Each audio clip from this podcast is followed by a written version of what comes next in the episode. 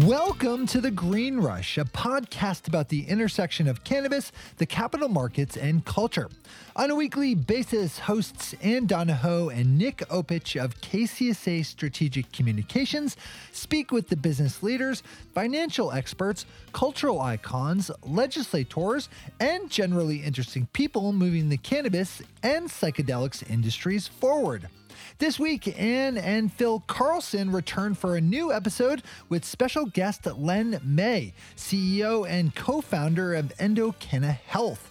Len joins us this week to share how his childhood ADD diagnosis led him to cannabis, then to dispensary real estate, and on to launching Endocanna Health.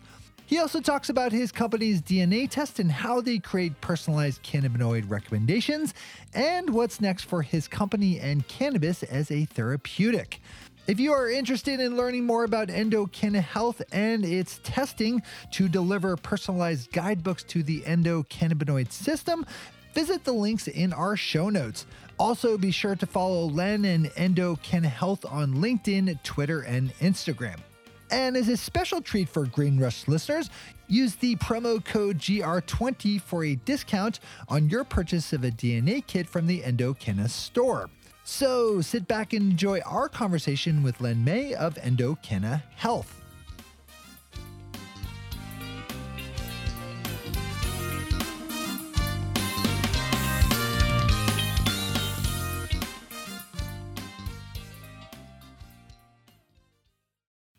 Len, thank you so much for coming on the Green Rush. We're so excited to have you. Um, before we dive into all of the wonderful things that Endocanna Health does, can you give us a little bit of your cannabis journey and what led you to, you know, where you are today?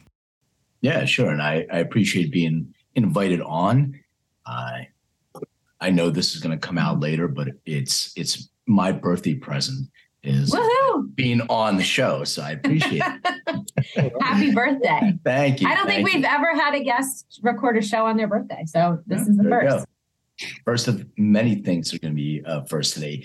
But uh, my, my, cannabis journey started with uh, I'm going to tr- see if I can paint a picture. So imagine a kid that's sitting in a classroom and the teacher's talking, but you're you're thinking about what's going on outside, where recess is happening, what's going to happen for lunch, and the teacher calls and you and you're sort of disoriented a little bit. That, that was me. And as a kid, I was diagnosed with uh, ADD when I was in my for a discount early teens. On your I think purchase maybe about thirteen or fourteen. From store. And I was put on so prescription medication. Sit back and enjoy our conversation and, with Len. May you know the prescription medication. I can't say it didn't work so because if the intent is to focus, some of it so did allow me to focus. our conversation with it took away any feeling Health. of self, if that makes any sense. And I was hanging out with some older kids, and they asked me if I wanted to smoke a cigarette before school. Like, yeah, cool. You know, I'll, I'll be one of the cool kids. I'll smoke a cigarette. I never questioned why they only had one cigarette, which uh, now uh, in hindsight was uh, was odd. But uh, they had a cigarette, so we passed it around and we uh, you know it got to me i i was dabbling in cigarettes uh, took inhaled didn't taste like a cigarette. I think i may have coughed a little bit. So i just wanted to make sure and i did it again same kind of flavor and they're all laughing at me. And like oh you know that's that's weed. So they actually put you know cannabis in, in a cigarette.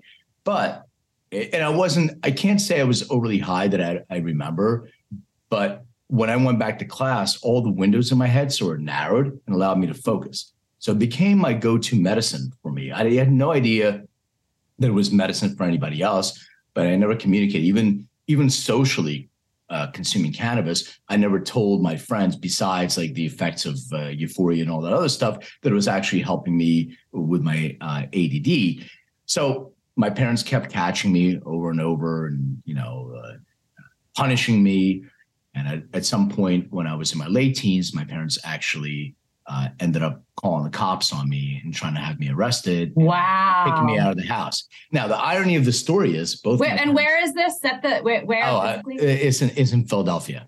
Okay. So I was uh, I was raised in Philadelphia, and uh, the irony of this whole story is that my parents both consume formulations that we we created for their conditions now. And my dad's a big uh, supporter of uh, what we do. So it came full circle. But he was also a product of the time too, right? Like the war on drugs. This is yeah. your brain on drugs. Don't get your kids hooked on. Like I mean, all of that stuff was was also very like. Not that I'm defending your parents for calling the cops on you, but well, and I know, agree was, because I remember a, a, friend of mine in high school. His dad found a splint for his finger, and his dad actually drove him to the police station and said, "I'm turning you in for this. Use this to smoke drugs." And he's like no, I broke my middle finger. See, and like, so yeah, it was it was definitely a different time back then. You, yeah. you you're both of you are, are correct, and you know, being a parent myself, I probably would have handled it. Well, I definitely handled this differently, and I mean, but also you know this whole thing of authority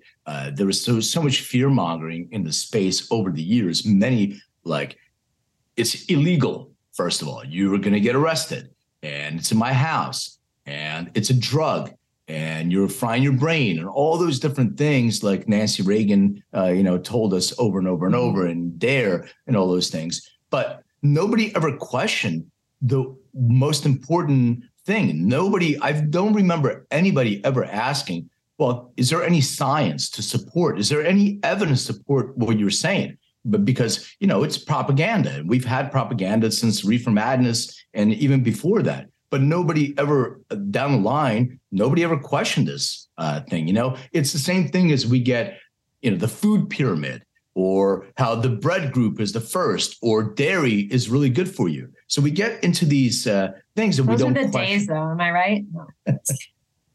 there were, but we don't question bagels it. and milk. I mean, get, tell me something better. Sorry. It's a, it's a it's a very nutritious meal. That's that's uh, that's the first pillar of the the exactly. But and potatoes. So, sorry. Exactly. And starches. yes. Let's let's go. Um, so all that allowed me to. Uh, so I was out on my own, and it was a very difficult time. But uh, I got a job at a music store called Tower Records, and became a buyer for that store. Anybody, any of you, uh, probably people my age remember. Young kids probably don't remember, but it's the greatest record store ever. It was the best job. They paid me seven dollars an hour, but uh, it was wow. fantastic. So, but I got I got a chance to go to concerts. So I went to this concert uh, festival called the Horde Festival, where oh. like yeah, uh, Blues Travelers, Ziggy Marley, the Black Crowes were mm-hmm. headlining. Uh, actually, I'm wearing a Black Crowes shirt now. I, enough. So, but there was a group of kids uh, there. They had a banner called the Cannabis Action Network, and uh, I came up to them like, "What are you guys doing?" Oh, we're fighting for legalization. I'm like, "How?" Well, we're registering people to vote. I'm like, and what else? Well, registering people to vote. So anyway, I became the president of the Cannabis Action Network. I held the first ever rally at Independence Hall in Philadelphia, where the Constitution, Liberty Bell, and uh, Declaration of Independence, by the way, all on hemp paper. And I held this rally, and my keynote speaker is this woman named Elvy Musikka. And Elvie was one of the first people to get uh, federally prescribed cannabis under the NIDA program at the time. I think there was 16 at its height. Uh, I think there was four. Maybe there's only two that are still alive, and which blew my mind. I was like, "Well, what? What do you mean? This is illegal?" And uh, you know, my parents just kicked me out for this. They, I almost got arrested for this. But this woman has this jar of pre-rolled cannabis uh, cigarettes, basically joints, and in a tin jar with a USDA label on it. And I don't understand. So, and she lit up in front of federal rangers, and she's legal.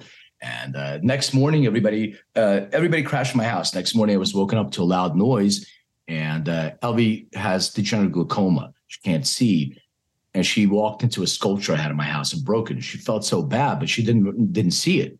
And I and then I had my second aha moment because she started to medicate and she could see, still wore her glasses and all that stuff. I'm like, wait a second, it's medicine for me for my ADD, but it's also medicine for her for her glaucoma, which now like w- there is no such thing as you take an acetaminophen and it's you know for everyone. This actually works different for different people. So uh my uh the person i was dating who's my, my ex-wife now said i have to get a real job after a while so i went to work for corporate i did a stint at price waterhouse coopers and some venture capital stuff and then i was a commercial real estate broker and moved to la about 16 years ago or so and i got into the dispensary um, space and I through real estate. And I became a partner in five different dispensaries all under the same brand called Kush Kingdom. but my focus was always the therapeutic properties of plant. So I kept noticing, and sort of my ADD allows me to hyper focus or do like eight things at the same time. And I, this this thing where two people will come in, consume the same chemical variety, but have a completely different experience. And one of the guys that worked with me, he wanted to consume some cannabis, and so what do you have? And I'm like, I have the sativa dominant hybrid. He goes, no, no, no, that puts me to sleep. I said, no, no, no. I said sativa. What do you mean? I said, indica is the one puts you. He goes, not for me. It works differently. So that started my whole mission on trying to figure out why these two things. And I came across a video by a guy named Kevin McKernan, who was at that time the chief science officer of a company called Medicinal Genomics. Um, long story, just a little bit longer. Went to work with uh, Medicinal Genomics, and my job was to travel around the country, get plant material from different cultivators, bring it to my lab, extract the DNA, and sequence it so we can start the first genetic library of different chemical varieties and, and cultivars called Kannapedia with a K, and we put put on the blockchain. And the parent company of uh, medicinal genomics was called Courtagen Life Sciences, and they did pharmacogenomics, uh, which is uh, drug interactions and, and uh, based your uh, DNA. So genetic predictors to different interactions with drugs, how people respond to drugs. So, and I became fascinated about the human side. So the idea, and you know, that's kind of what led to you know our company Endocanna Health was we have plant genetics, we have human genetics. Both are super complicated. What can we do to merge those two together to give people a path of personalized therapeutics, personalized medicine? So, in regards to Endocanna Health, um, the future of personalized cannabinoid therapeutics. You know, we love what your team is doing in the space. Uh, but for our listeners who may be unfamiliar, can you explain a little bit about the company? Um, you know, in layman's terms, the steps it takes to personalize cannabinoids as a therapeutic, mm-hmm. cost, etc. Yeah, so we launched our company in December of 2017, and I think it's this important because people always ask about, well, what's the science? So the first six, seven months, all we did was research. We looked at every single what's called the SNP, single nucleotide polymorphism. Think of it as a biomarker uh, or a gene. We looked at every single uh, gene that's associated directly or indirectly with the endocannabinoid system. Once we did that, we had to make sure we have peer review references for everything we say. So there, there is not one single report without a peer review reference. It has to have a peer review reference, or else uh, it's not part of our system. And then uh, the second thing is we approached a company called Illumina, uh, that makes genetic sequencing equipment, and we asked them to make a custom chip for us. So right now, uh, we genotype about 675,000 uh, genetic biomarkers. And the way that it works is we first create our kit. So our kit is called the EndoDNA test. It's a buccal swab test. So think of it as a big Q-tip. You can order it online at EndoDNA. You can get it in the store. Uh, the same way that you would do your like your 23andMe or Ancestry, except that you don't spit into a tube. It's a big Q-tip. So you swab the inside of your cheek. We're HIPAA and GDPR compliant, so you have to register. If you don't register and you send your sample, we don't know that it's you, and it's completely de-identified. So people always ask, "Oh, you're going to clone us? You're going to find our DNA?" And it's it's not if you're if you're that important somebody can swab your starbucks cup and, and get your dna so it's not uh, that rare. Uh, but it's de-identified. So we follow strict hipaa guidelines uh, for AW, aws uh, on hipaa as well. So you swab you register you send your sample to the lab. It'll take two to four weeks for us to extract that dna and sequence it and provide you a report and I'll explain what's uh, what's covered in the report. Uh, the other part of what we do is if you can, if you've already taken a 23andMe or an Ancestry or Family Tree DNA, any other DNA test, you don't have to swab. You can take the data that you already own, uh, upload it to our site. We'll translate that and provide you a report in about 30 seconds. So to answer the question of what it is that we do, it's matching uh, cannabinoids and terpenes, as, as you were saying, Phil. It, it's more or less uh, when we met with the FDA, they said, What is the purpose of your test? And we said, To help people either avoid or mitigate a possible adverse event. They said, Great, this is what we want. You can't do, uh, you can't make any claims and you can't talk about a disease. Now, a doctor can order the test and they can do whatever they want with it. So right now we're looking at symptomatic conditions. So we can't talk about Parkinson's, for instance, but we can talk about tremors or uh, you know lack of uh, good sleep or mood when it comes to that uh, disease. That's a symptomatic condition. So we focus on symptomatic conditions, what people consume cannabis for, and where your genetics play a role. So cognitive function, uh, stress and anxiety, uh, mood, uh, inflammation and pain, sleep, all those things. So your genes actually can give you a predictive inference what your predisposition is to a certain uh, symptomatic event. So uh, for some people, and to give you an example, some people have a genetic predisposition to stress reactivity. So if they consume uh, and and combine that with uh, you know social settings, so, so anxiety uh, through social uh, interaction. So if you know this about yourself, and THC has a narrow therapeutic window as it is, but if you take too much THC, what will happen is it'll bind to your CB1 receptor, squirt a bunch of anandamide into your bloodstream. So the anandamide can be useful. That gives you like sort of the runner's high and that gives you the euphoria. But if you have a little bit too much anandamide, now you're turning on the light switches for that stress reactivity, for that anxiety and that social anxiety. So if you know this about yourself, maybe there's a formulation that is more aligned with you that has uh, a balanced amount of cannabinoids. So one to one CBD to THC. Also, the terpene profiles make a difference as well, uh, because uh, you know certain ones have an affinity for receptors like uh, like beta caryophyllene, or certain ones give you that boost up of dopamine like limonene, where we consume or, or know that it's sativa dominant. It, so the interesting part of that is you have genetic predispositions first. The second thing we look at is drug to drug interaction. So some people take supplements or different medications. We have people that are contacting us that are saying, I'm on my SSRI. I'd like to get off my antidepressant and I'm taking cannabis with that. I'm even taking CBD. Well, did you know there was an interaction between your SSRI, your uh, serotonin reuptake inhibitor, and a cannabinoid? And one of them can be an inhibitor, one can be an inducer. So you have to be really careful how you're combining different substances. And the real key of this is dosing dosing is one of the most important things. And we always t- uh, were told, you know, it's about milligram per kilogram of weight. That's how you should be consuming. Well, we found that's not the case at all.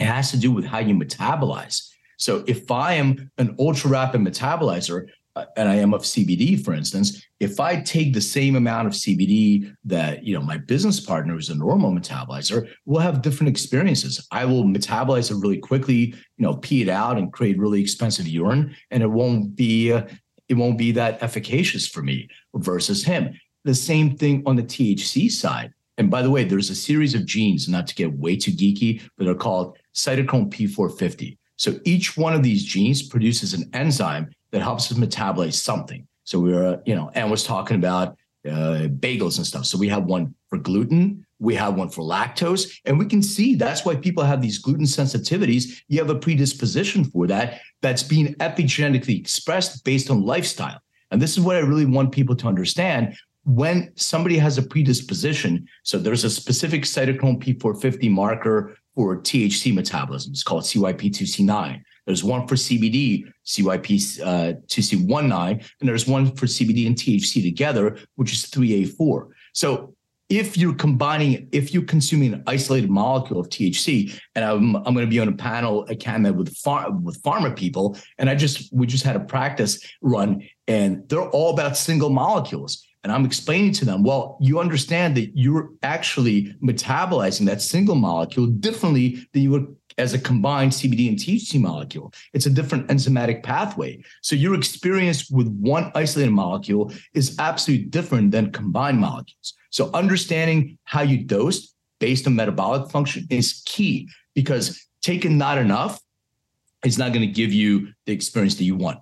Taking just the right amount is perfect for you because it's personalized individuals. Taking too much can trigger an adverse effect. Now, nobody's ever, you know, died of cannabis, uh, quote unquote overdose, but it can be a very uncomfortable experience. If my grandma peace, whatever. Uh, somebody, somebody older consumes an edible and has an adverse event. Not only having a stressful event, but maybe some people have psychosis as well, which there is a predisposition to psychosomatic effects. So this is what we want to do to mitigate all these adverse effects. And the final part of that is the feedback loop mechanism. So the feedback loop is you have a protocol that suggests for you based on your genetics you consume that protocol and you feed back into the system patient reported outcome. How did that work for you? You also combine your biometric device, so your wearable, your Oura ring, your Garmin, your Fitbit.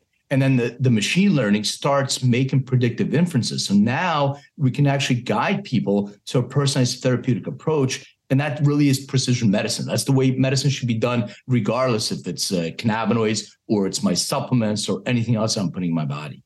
So, you know, I just had a quick question. And so the report that comes through you guys after they've done the swab and everything, it has the pro their cannabinoid profile. Now, when they go to a dispensary, do they take that with them and say, "Hey, this is what I need for certain things," or you know? It's a great question, Phil. Uh, the way that it works is you have your report. So the one thing you can do is it'll give you a ratio of cannabinoids and terpenes that are more aligned to you. So phase one, you can actually go into our marketplace. We don't sell any products in our marketplace, but what we do is we use certificates of analysis from different manufacturers and we give you what the percentage match and geolocate that product. So if there is a product that's sold in your area and we have the certificate of analysis for that, we can show you that that product has a 70, 80, 90% match. And you can go to your dispensary, or if it's a 0.3% THC or less product, you can order online and get it delivered to your home.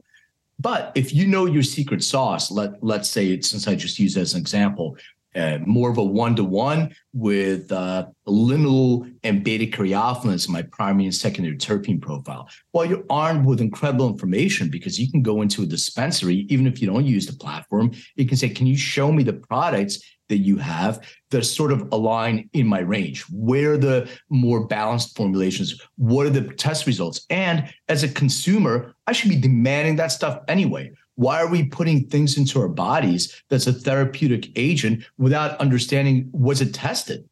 You know, are there are there uh, are there uh, are there contaminants in there? So we should not be putting those things in our bodies. And as consumers, we should be asking our dispensaries and the people that are producing the products to make sure they have them tested, not only for safety, but also what is a terpene profile? what is the i would want to know that.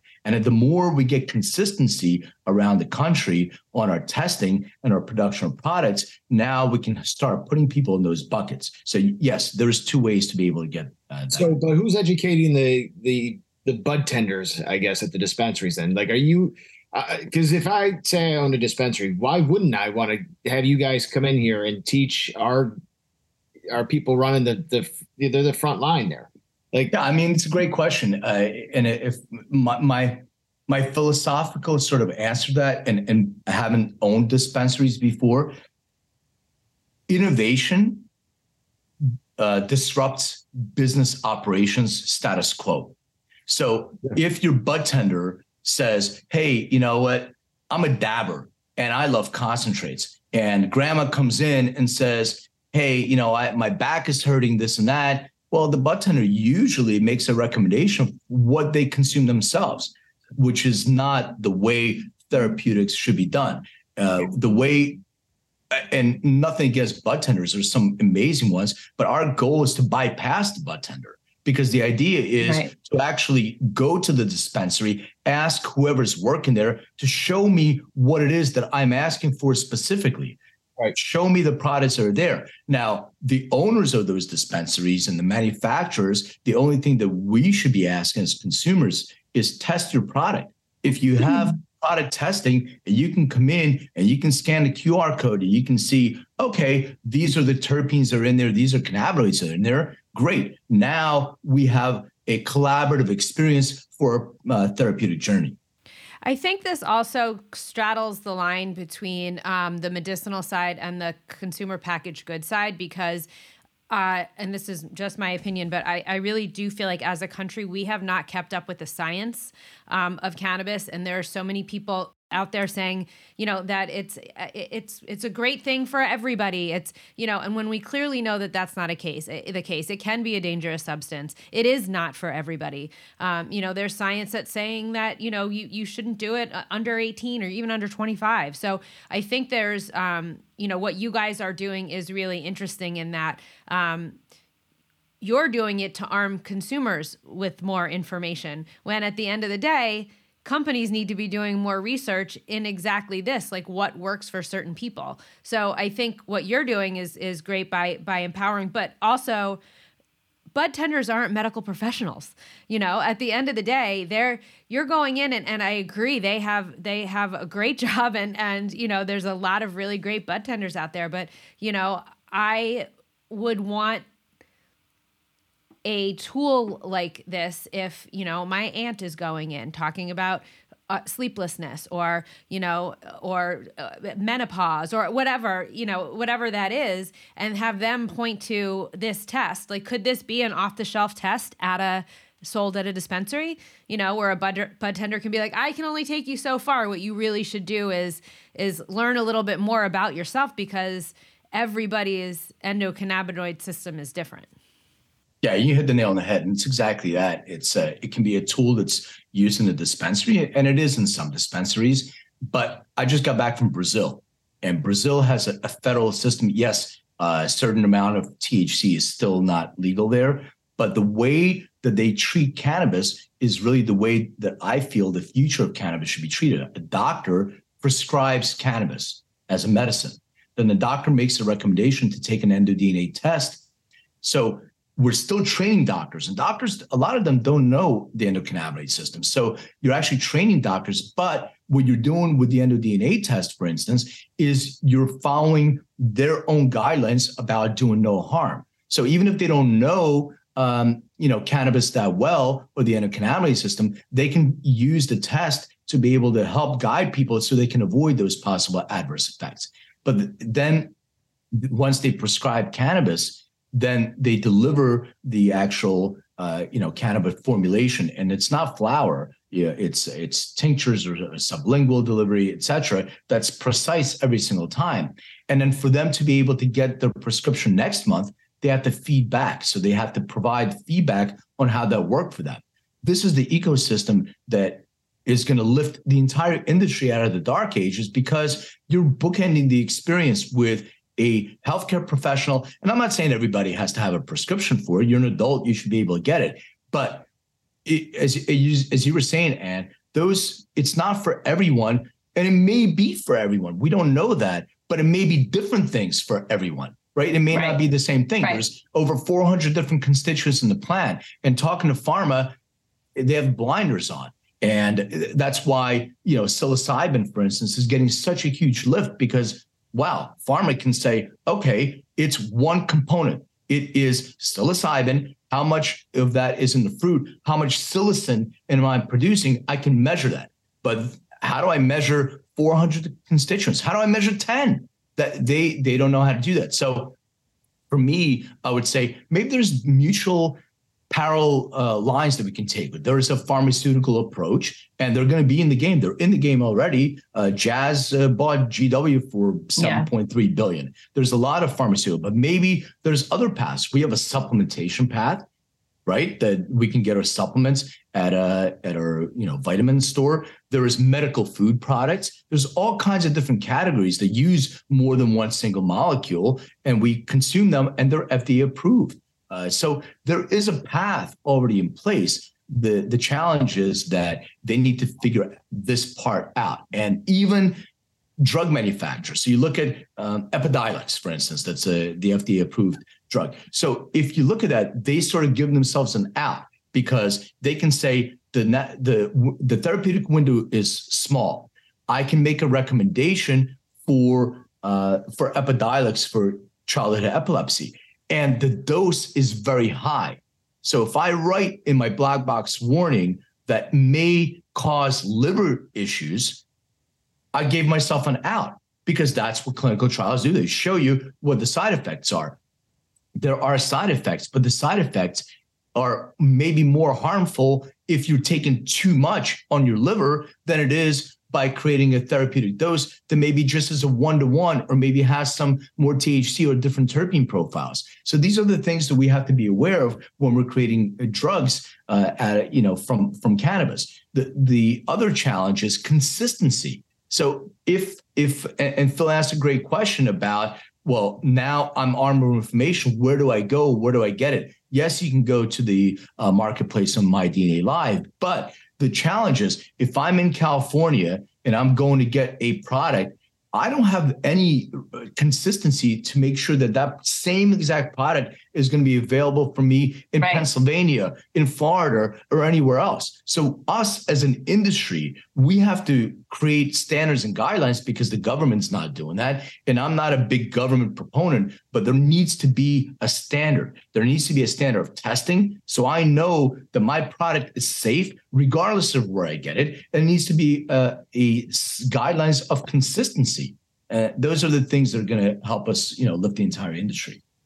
So, like, hopefully somewhere down the line we'll have your reports in with our other medical charts, right? So that our general practitioners can actually go through, you know, a lot of them, well, 99.9% of them still need education on this, right? Because everybody, like, if I bring it up to my guy, I'll get, he'll, he'll roll his eyes and be like, oh, okay, I'll, I'll just put it down here that you use it every day. Yeah, thanks.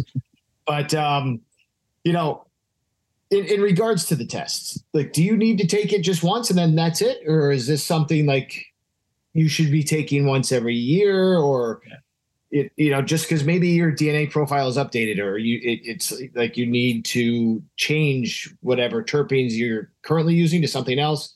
Like how does how does that work? Yeah, so DNA does not change, but your expression of DNA changes, right? So it's a good question. Uh, you know, our model is not about testing over and over and over DNA, but we do have a uh, epigenetic test that is going to be uh, coming out shortly. So the idea is that you consume a protocol that's suggested for you based on your genetic predispositions. So, and I want to make sure that people understand what that means. We're born with our DNA. We get half from our father, half from our mother, and some of the genetic expression. So that's like think of it as a, a huge breaker box with a bunch of on-off switches. So some of them, when we're born, are turned on like the ones for skin color or eye color or hair color. Those are those predispositions are in the on position. The other ones are turning on or off based on lifestyle. So what we put into our bodies, how we feed ourselves, our nutrients, our exposure to heavy metals, pesticides, all these different things. And the way that it works is your DNA communicates through four letters. So it, a computer has a binary code, ones and zeros, and then we have a user interface on top of that. Well, DNA communicates in four letters, a C, a T, an A, and a G. It's called a nucleotide. And those two letters are your genotype. So that's your genetic predisposition. So if you're using the EndoDNA test, this is your GPS. This is your ways of life. It'll show you you have genetic predispositions to X, Y, Z, whatever that symptomatic condition is, there is a predisposition to opioid dependence. And if people don't know this about themselves, one in four people have this when they consume opioids. Now that switch that's turned off, you by lifestyle, by consumption, it can turn on the dependence gene. So this is your understanding where the potholes are on the road, where the accident is, where the police are. That's part one. Now, the feedback loop is really important how it's working for you. And what we want to measure is the epigenetic expression. And how that's measured is different ways. There's something called messenger RNA. So you, these are the messages that go from your DNA to different cells and turn uh, tell proteins to uh, tell your cells to create certain proteins or not. And there's also something called uh, methylation. Some methyl groups. So you have a methyl donor, adder is subtracted, and that's long-winded way of saying yes there will be a second test that is going to come in six months to a year after protocol. And what we're going to do is measure the genetic expression. So if somebody has a predisposition to uh, cancer or some of that and they've turned on the expression of that gene now our goal is to measure to see if that methyl group has been uh, donor has been subtracted so it's turned off So we want to either turn on some things or we're going to turn off some things and uh, measure that. And if we can make it in in simple terms, one of the things we talk about is biological age. So chronological age versus biological age. We can measure people today. Like I'm, uh, I'm a, I'm 47 in my biological age, but I'm 51 in my chronological age. So if we can actually help people reduce their biological age and have them live longer, healthier lives, that's really our overall goal. Uh, cannabis is one tool, but it's not the only tool. Looking at whole genome sequencing is what we're doing now. We can look at personalized supplementation, personalized nutrients, personalized vitamins, skin. We can use look at mental health markers, all those things. So it really becomes a precision medical approach to your own personalized health and wellness. So longevity is something that Anne and I have been going back on. last couple. I knew months. you were going to go there, Phil. um, but in terms of longevity, so like, where does Endocanna Health fit into that? Yeah, I mean that's uh, we're we're going to be at the A4M conference uh, coming up uh, in Orlando uh, next week. This is this is one of our huge focus areas because functional medicine is there shouldn't even be this. It's medicine, and what you're doing is you're looking at the causes of what you're actually expressing feeling. So if I'm feeling some sort of pain, uh, traditional or you know Western medicine will give you a pill for that, or will give you a shot for that in your elbow. And what I want to know is, well, that's the expression. That's the that's not the cause. That's the the uh, the effect of what's going on in my body. So the idea of preventative medicine and yes, longevity is a huge part of that because we want to live. It's not about lifespan; it's about health span. Uh, the last 20 years of our lives are spent usually in the worst health conditions, and it's taxing on our families, on ourselves, on the system. So if we can actually prevent that from happening earlier on in our lives, that's our goal. So how Endocanna Health is involved in that whole genome sequencing takes us from 675,000 uh, biomarkers uh, to 64 million. So the idea is we do your entire genome. We can show you where your own personalized potholes are. We can uh, provide you different types of protocols, working with healthcare professionals. So you can look at peptides, you can look at you know personalized nutrients, you can look at vitamins, you can look at exosomes uh, we're looking at stems, any type of intervention. And then we come back and we measure what the efficacy of that protocol is. And the idea is, as you were saying, Phil, longevity, let's bring your biological age down and let's measure the real health markers that make the most sense to having that longer health span and a healthier life. And that's where we're going.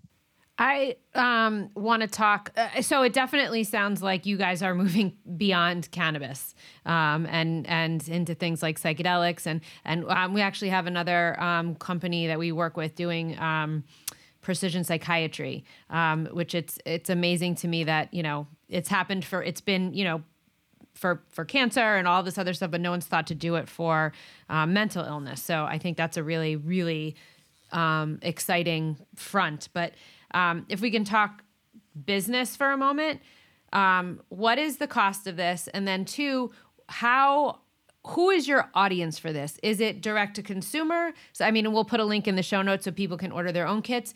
Are you working um, on on an enterprise level with um, clinics or with doctors' offices or hospitals? Like, what's the what? How are you um, selling? Yeah, that's great question. So Currently, today, the business model is we generate revenue three different ways. Number one, the sale of our kit. Uh, the EndoDNA tested retails for 199. The second is the raw data upload. So if anybody's taken a 23andMe or uh, Ancestry, etc., uh, and uploads that, that's 49.95. And the third one is products. So we have eight patent pending products that we license out uh, they're formulations specifically that we license out to manufacturers all over the world. And we have a CGMP facility where we, we can manufacture uh, 0.3% THC or less products. And we actually send them to um, different companies, white label. We send them to different uh, companies around the world. So that's the current model today. Uh, who our audience and consumer is is so we have a direct to consumer kit, so anybody can purchase it online or in a retail store. Uh, we also have uh, physicians, healthcare professionals. So we do partnerships with uh, companies, for instance, that do medical cannabis cards. So once you get your card, then you can take a test and this kind of find out what to take, how much to take, and where to get it. And we work with a lot of healthcare professionals, uh, not only in the US, around the world. Uh, so those are our primary audience, and then resellers and resellers that white label, uh, you know, our kits and our um, our technology. Now, since we received our patent two months ago already, we're making a shift, and we're waiting for this for over five years. So our patent is, if I can paraphrase, it's the use of DNA to guide people to uh, recommendations uh, associated with their endocannabinoid system through a graphical user interface. So it's very broad, and we just added to that patent uh, machine learning.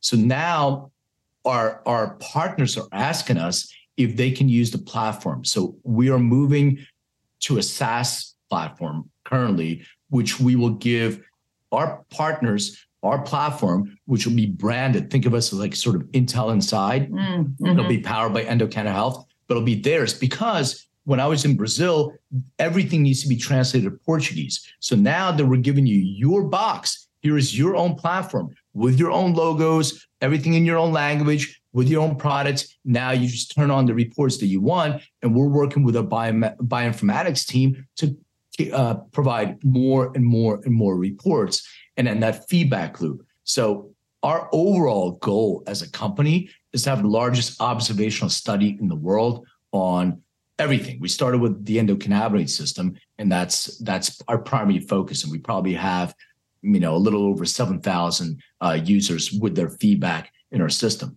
But the idea is to have all this come into one platform from all over the world, and then now we can start doing these. I don't know. My business partner calls it personalized five star reviews, and I I don't know how else to actually explain it. So the idea is like I I was uh, getting ski pants, and my friend was getting ski pants from uh, from Amazon, and I'm a medium, he's a medium. I'm sort of on the shorter and stockier side. He's very tall and lean, and we both got medium. Well, my pants were a little too long. His pants were a little too short. So how do we get to a point where we actually create a personalized experience with everything that we put in Just call it Goldilocks. that's it. That's a good idea. It'll be just right. So that's that's the idea. It'll be just right. So that's that's the overall concept. I'm glad Annie you brought up mental health because we we filed a patent on our mental health test called NeuroDNA. And the reason for that was completely by accident because I was speaking to a doctor in Florida uh, who was on the phone uh, with me, and I heard some some noise in the background. Somebody was yelling, and she came back and said, "Hey, we have an emergency with a patient. I have to call you back." Now, the clinic specializes in ketamine and ketamine and, and cannabis uh, as well. And when I, I, talked to her again, I said, "What was going on?" She said, "We had a patient that had a sort of psychotic episode." So with ketamine, that happens. I had no idea. She goes, "Yeah, once in a while," and other psychotropics as well. So I went back to my team, and then the first thing we did, we discovered that there's genetic predispositions to treatment-resistant depression. There's like 30, yeah, close to 30% of the population have treatment-resistant depression, but they're still prescribed uh, antidepressants and anti-anxiety medication. That's not going to work for them. We know this up front, but know what will happen? They'll get all the beautiful side effects from that medication. So if we can help people understand that they may have treatment resistant depression first, that's the first step. The next thing is we look at the binding affinity to all the different pathways. So serotonin, dopamine, GABA, etc. So we understand which psychotropic may be better aligned for that individual. And the third is adverse effects. So now we're looking to see which genetic predispositions they may have for adverse effects. So I'll give you an example. If somebody has a predisposition that's stress reactivity or anxiety associated with ketamine use, perhaps they can use a beta blocker in advance or just give them some special care. If you have that one patient, hold their hand, reintegrate them differently And same thing with psilocybin or or or ibogaine or LSD or MDMA. Or MDMA. Yeah. yeah, exactly. So we have all those things, and that's the next path. So it's about that personalized experience and personalized therapeutics, regardless of where you go. And the business model, like I said, it's shifting more to a SaaS model, but the best thing that I've learned through my my, my trips uh, recently around the world is the efficacy of the products. And I just want to remind people, we're talking about business, we're talking about technology, but after my talk, I had a line of line of people for an hour speaking to each individual. Uh, nonverbal autistic kids that were uh, their mothers were saying now they're starting to speak.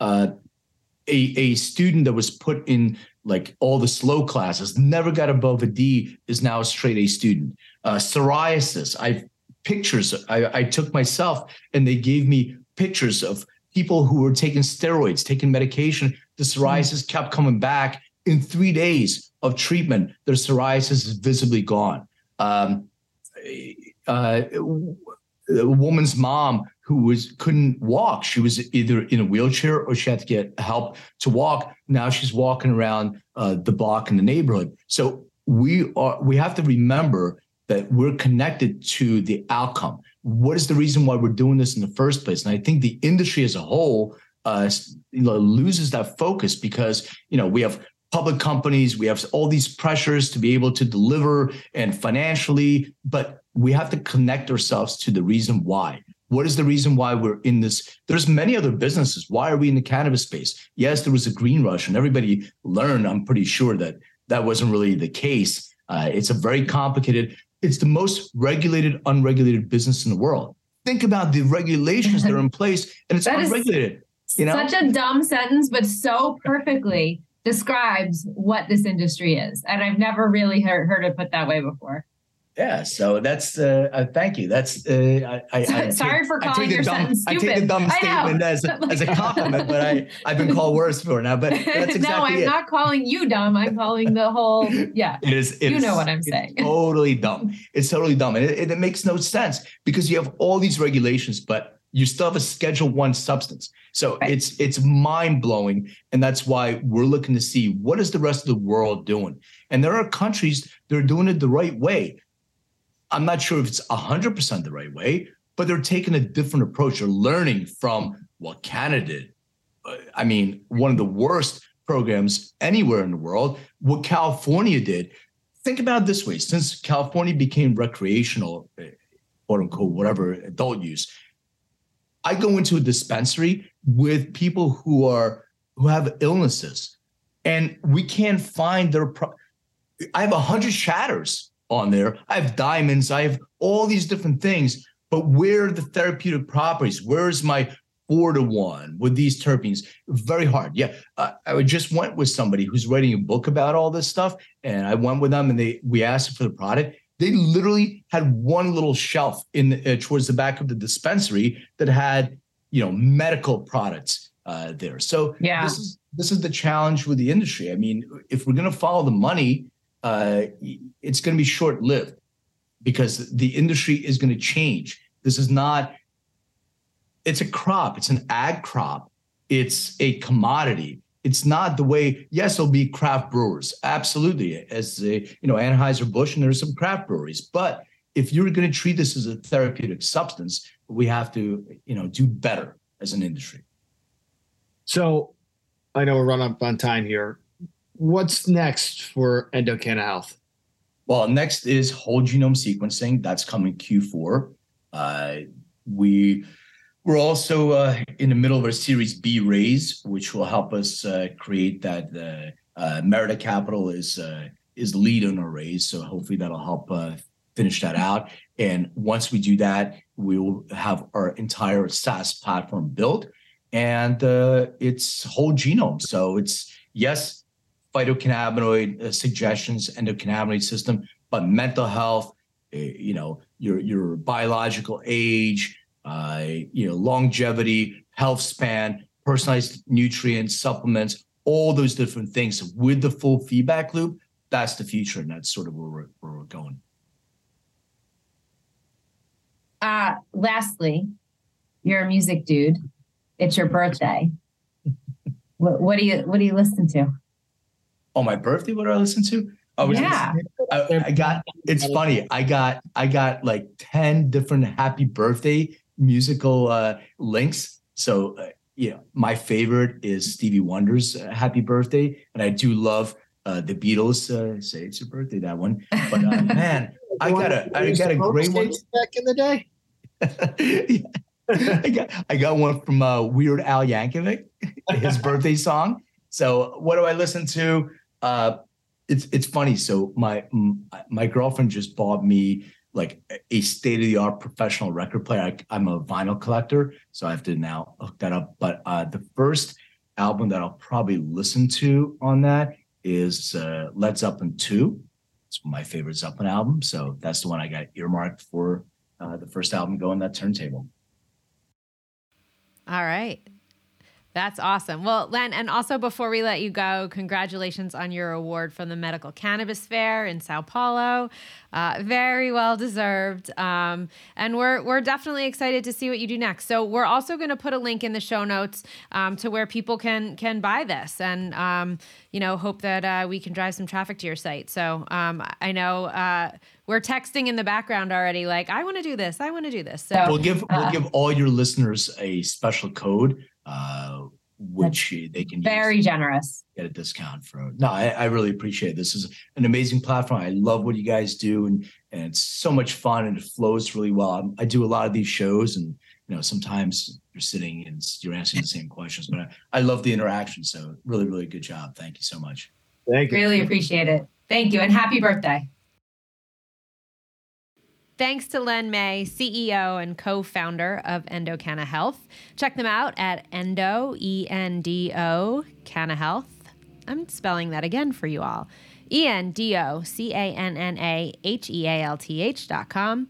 Uh, and we will have a number of links in the show notes, uh, uh, you know, for where you can um, get your test and uh, use uh, the friends and family discount. And as always, thanks for listening. If you want to chat with us, please check us out on Twitter at the underscore green rush or on Instagram at the green rush underscore podcast or drop us an email at greenrush at kcsa.com. We love your feedback and guest ideas.